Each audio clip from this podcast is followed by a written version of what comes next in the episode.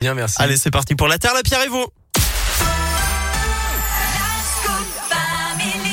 Alors Philippe, aujourd'hui, vous allez m'expliquer un peu parce que j'ai vu de, de, quoi on parle. Je sais pas de, de ce que c'est exactement. On parle aujourd'hui d'une pratique très répandue pourtant interdite, c'est l'écobuage. Alors qu'est-ce que c'est Oui, l'écobuage, c'est le fait de brûler ces déchets verts et cette ah. saison en ce moment, puisque les feuilles des arbres tombent, les tas s'accumulent dans le jardin.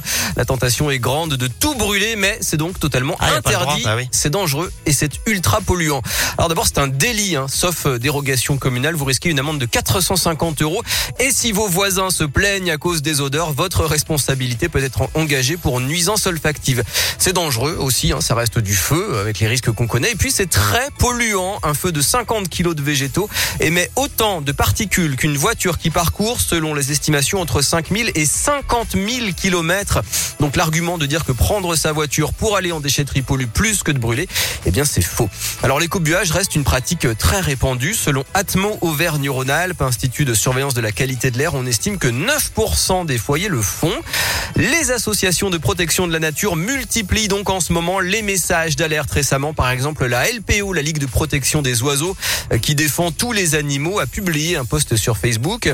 Elle explique pourquoi il ne faut pas brûler ces tas de feuilles. En cette saison, vous pourriez déloger un hérisson qui commence son hibernation. Et si vous utilisez un outil comme une fourche, attention à ne pas embrocher le pauvre hérisson en léthargie. Avant de déplacer les végétaux pour les emmener à la déchetterie, vérifiez qu'il n'y ait pas un petit squatteur. Et puis en fait, en vérité, parler de déchets verts est impropre. Un déchet, par définition, c'est quelque chose qui n'a de valeur pour ah personne, bah qui ne sert à rien. dire ça, ça, ça. Et en fait, les produits de la, terre et oui, exactement, c'est de l'or, à condition bien sûr de ne pas les brûler. L'association euh, lyonnaise Arthropologia donnait par exemple cette semaine dans la presse locale des exemples de solutions pratiques.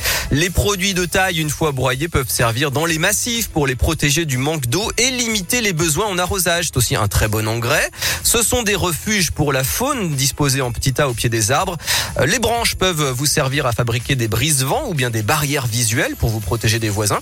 Et puis les tas de bois peuvent aussi accueillir des oiseaux des mammifères ou des insectes. Bref, le brûlage des végétaux est vraiment à éviter dans la nature et dans le jardin. Tout se recycle. Merci beaucoup Philippe, la Terre, la Pierre et vous. C'est à retrouver en replay bien sûr sur notre site radioscope.com euh, comme d'habitude. Merci Philippe, à plus tard. Merci, à plus. Allez, 11h54 sur Radioscope. On se dirige vers les midi avec euh, Offenbach dans un instant et avec Clara Luciani.